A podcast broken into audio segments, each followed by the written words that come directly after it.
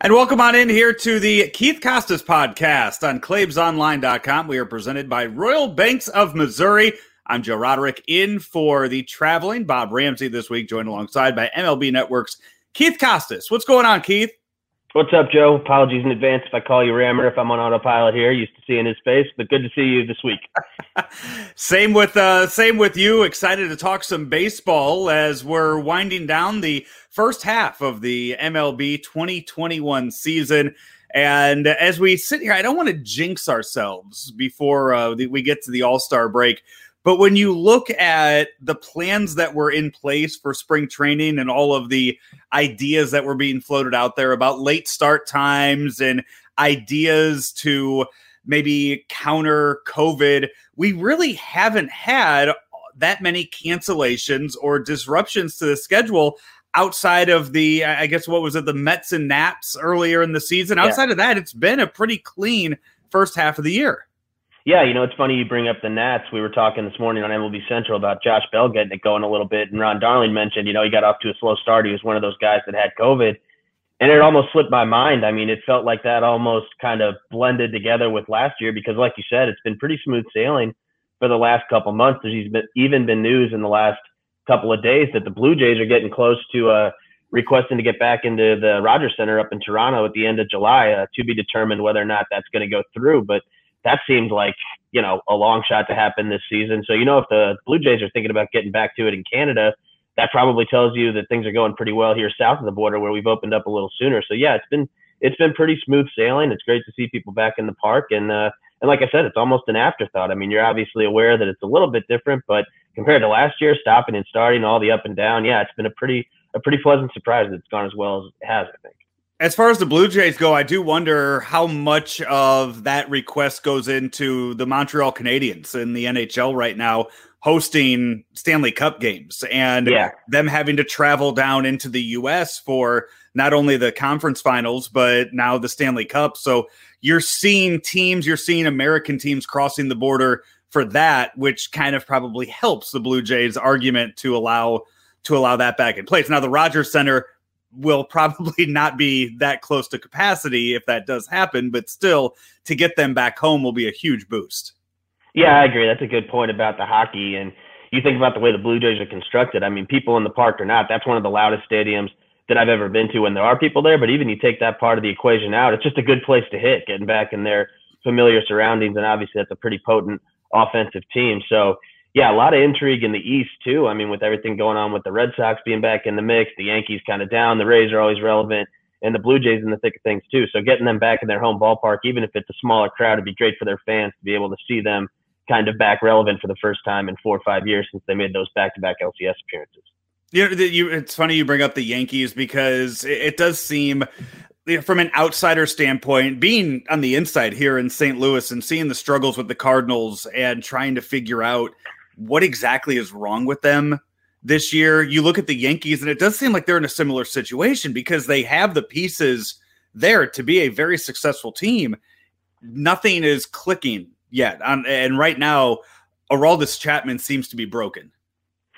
Yeah, Chapman has been in some kind of way recently. We had their game on Friday night. Coming into that game, I think it had been four straight appearances, maybe five straight appearances that he had multiple runners on base, given up a ton of home runs. He got saved. I don't know if you remember, maybe 10 days ago, he uh, he loaded the bases and the Yankees turned one of their 600 triple plays of the season to get him out of that jam. So yeah, Chapman's been all over the place, and you know you're right. They are similar to the Cardinals, especially in that going into the season, much like the Cardinals. A lot of people thought the Cardinals would need more starting pitching depth. The same thing was being said about the Yankees, and they rolled the dice big time having Corey Kluber coming into the year as their number two starter. He started to round into form in May, obviously, he had the no hitter and you know he he was going good and then he got hurt and now that they're left with a rotation that's really nothing behind Cole who oh by the way is obviously at the center of all the sticky stuff discussion the last couple weeks and the results have not been good for him over the last six eight weeks or so. So yeah the Yankees are you know they're in kind of a tough spot with their rotation. Then you look at the offense they're just so right-handed. I mean even a casual baseball fan knows that in Yankee Stadium it's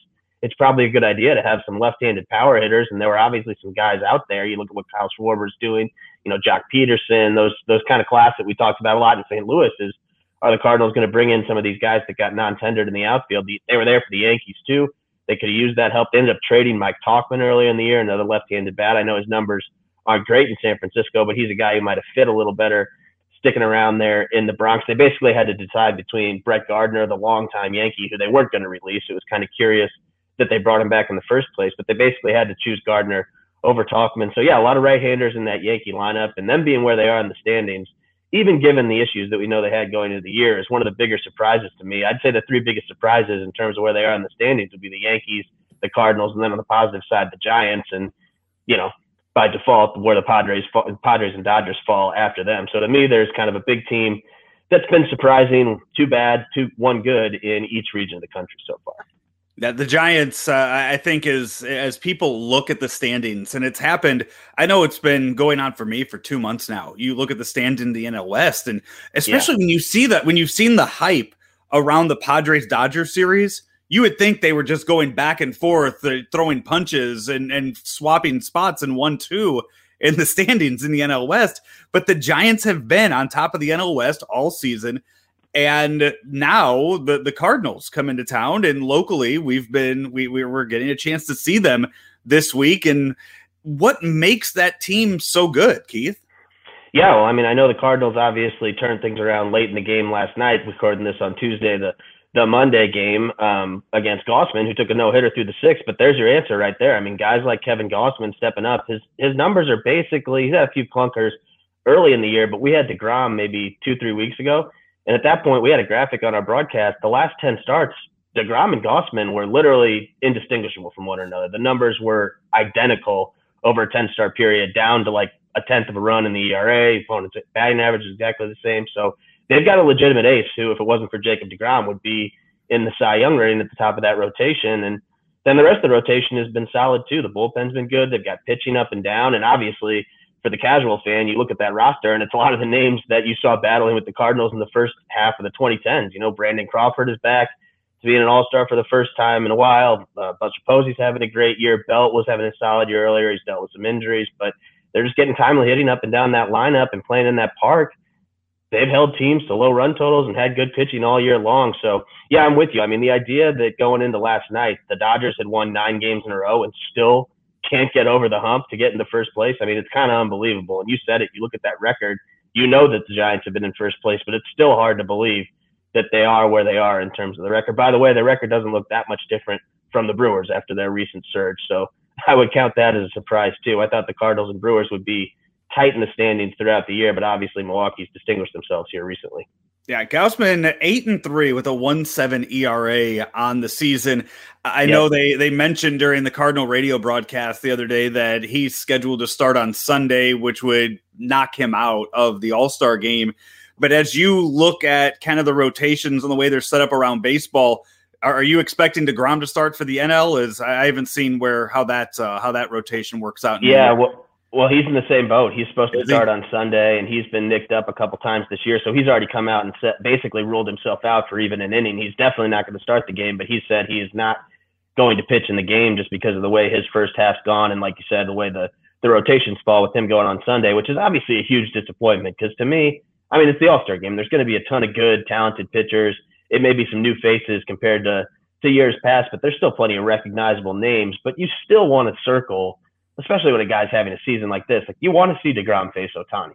You want to see DeGrom, you know, go up against the AL's best, Guerrero Jr., whoever it might be, take your pick. But not having DeGrom in the game, while it's totally understandable, if I was a Mets fan, I would get it. You know, he's already had some short starts this year and had to be skipped a couple times in the rotation, had a couple scares. So why push it if he's going to pitch on Sunday? But from an outsider's perspective, a casual fan perspective, anybody cheering for the other 29 teams, that's a real bummer to not have him in the game.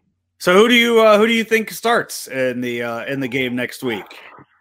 I mean, I guess you could go with you could go with one of the Brewers guys, or you know, I, I actually you you're educating me on Gausman. I'm educating you on Degrom. I didn't realize Gausman was lined up to go on Sunday. He'd be the easy choice to me to slide into that spot. But yeah, I don't know. They've got a, they've got a multitude of options. There's even some guys that aren't on the team that could be in contention for that spot. I mean, you think about guys like Max Scherzer and Freddie Peralta not even being on the roster, Clay Kershaw not being on the roster. I mean, there's a lot of different ways they could go in that game. I think the AL maybe is a little bit easier to predict. I think you go Carlos Rodon over there. I mean, they've got uh, other options as well, but I think Rodon goes for the AL and to be determined for the NL. And it's it's funny because Joe Maddon came out, who who, as far as I know, is not managing the American League team in the uh, in the All Star game. I don't recall right. the Angels making it to the World Series last year, uh, but he came out and said that Shohei Ohtani is going to pitch an inning in this yeah, game, which would make him the first player ever. He's already voted in as the DH, but he's also now going to pitch in that game. Which I mean, I guess you're going to have to kind of mess with the rules of baseball a little bit with how that's going to work when he comes in to pitch as the as the DH. But it, it's going to be a really cool moment. Not only just everything that Shohei Ohtani is doing that week. It's very fitting that this is this is kind of the year of Shohei, and and he's going to be on the big stage uh, next Monday and Tuesday.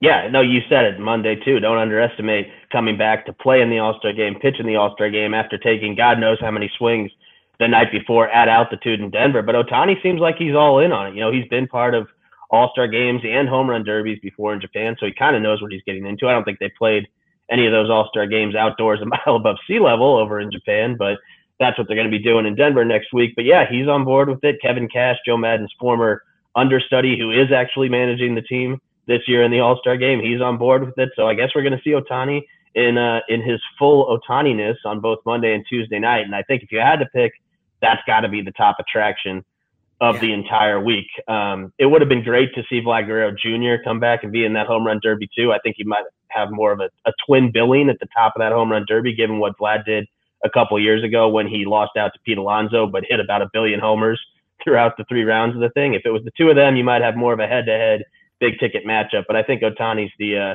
going to carry the day on both Monday and Tuesday in terms of anticipation. I, I I don't know about you. I don't know how excited you get about getting to go places and see players in person. Mm-hmm. But for a while, I, I have my sports bucket list of athletes I want to see in, in person. And it's been two, three years since I've had somebody on that list. It was LeBron, getting to see LeBron play basketball in person. I I mean, getting to see Ohtani in person next week is going to be a huge thrill for me personally. Um, just take out the you know professional and work side of things, just to get to see him in person and see that ball come off his bat and the sound that it makes when you're in the stadium is going to be really cool. And it, it, kind of does, you know, if if I get on a soapbox here for a second about the way that interleague play is worked out, that fans are kind of robbed from that around the league of getting to see that each and every year.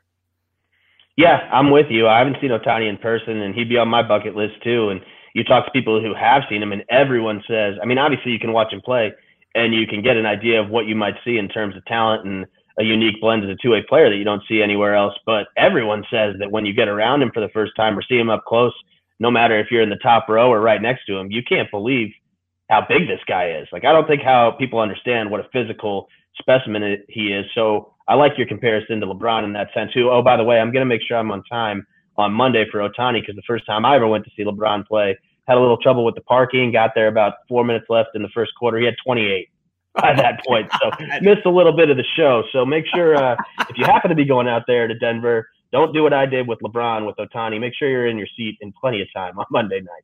Also, too, the way the ball comes off the bat, if you have outfield seats uh, for mm-hmm. that, bring a glove because yes. in Cleveland, I wandered around during the home run derby and found myself in the outfield.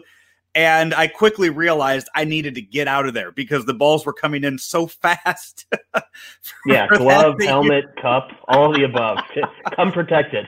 so uh, next week we will be uh, we'll be in Denver, and I don't know if time will allow us to do a podcast while we are there. So I'll ask you right now, uh, what number All Star game is this for you? Mm, let's see. I started working MLB Network at 2011. I think the first time I worked on one was 2013. So no All Star game in 2020. Uh, so what would that put me at? Uh, eight, eight, I guess, as a as a professional in my own career. And then I've tagged along a couple times growing up too. Uh, when the games were on NBC with my dad when I was a young kid, went to Philly and Pittsburgh in the mid '90s. Um, so I had a couple under my under my belt as a fan, and when I was in St. Louis too. So I guess I'm up over 10 total, and uh, this will be the eighth for me working the event. So, as you work the events and you go to that, what are some of the, uh, I guess, what is your favorite event of that week to cover? Yeah, well, we're involved. What I do uh, for my job on All Star Weekend, obviously, we have on MLB Network studio shows wall to wall, so we'll have a presence out there. But what I'm directly involved in is more the game production stuff. So that's Futures Game on Sunday for us, which is available to everybody in the U.S. That's where the game's carried on MLB Network, so everyone will be able to watch that. And then on Tuesday, what I work on is the MLB International broadcast, which is essentially a world feed. So English speaking countries will get what we're doing, but the rest of the world will also take just our pictures and our video feed and use their own announcers over it. So I will be covering the All Star game. If you're inside the United States, you won't be able to see our broadcast, but it's still a great time to get to put that production together and get it out to the rest of the world. There's a little, uh, it's a little less crowded of a broadcast because you don't have all the promotional stuff because it's going to all kinds of different companies that are doing their own commercial stuff. So it's a little bit, a uh, little more room to breathe than the normal broadcast, which I think is nice for the announcers. They enjoy that, getting to getting to talk a little bit more and be a little bit more conversational and not having to worry about all the mechanics of getting all the sales elements and then everything. So that's fun. A uh, little behind the scenes industry talk there on Tuesday night, a different way of doing it. But yeah, I think uh, the futures game for me is kind of my favorite because that's the one that we get to cover where we're front and center and you can only get it there and you get to really lock in on those prospects. Rammer and I talked about it last week, uh, and you know, seeing Alex Reyes, that kind of thing, back in 2015, seeing him start the game in San Diego, awesome. Six years later, to see him in the actual All Star game, especially when you think about some of the guys that were they were with him back in 2015. You know, it was Judge, it was Trevor Story, it was Trea Turner, it was Devers, it was all these guys that have gone on to establish themselves as stars. So, given what Reyes has dealt with, it's nice to see him kind of catch back up to those guys and uh, and be in this game on Tuesday night. Now that the rosters are out for the futures game, is there one name on that list that jumps out at you? I mean, we we know we've lost Wander Franco to uh, right. to the big leagues in that, and I, I don't think we'll see anybody else leave that roster this week. So who's who's your top guy? Yeah, I mean it's kind of a cop out. I'm just going to the second guy right after Wander Franco, but Adley Rutschman with the Baltimore Orioles, who is the number two prospect in baseball behind Wander Franco. And I think you take Wander Franco out of the mix and you put Adley Rutschman in the pool in almost any other year, he's going to be at the top of the. He's he's a one-one slam dunk top end prospect type of guy. Huge plate discipline, power, switch hitter.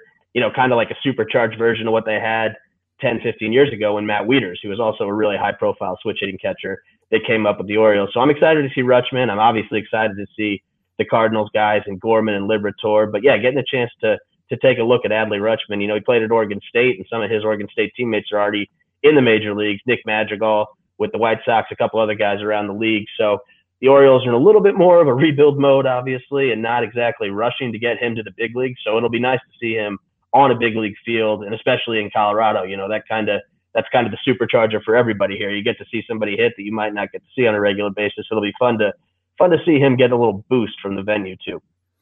Well, we look forward uh, to uh, seeing that game. You guys uh, covering that at the MLB Network on Sunday and all of the festivities next week in Denver, Colorado. Keith, thank you so much for your time. I will see you, uh, I guess, Sunday. I'm guessing at some point. So uh, look forward to catching up with you in person uh, outside of just doing these Zoom calls that you and I have been doing for the past several months. Absolutely. Denver, the Sunshine State, in the words of Will Ferrell.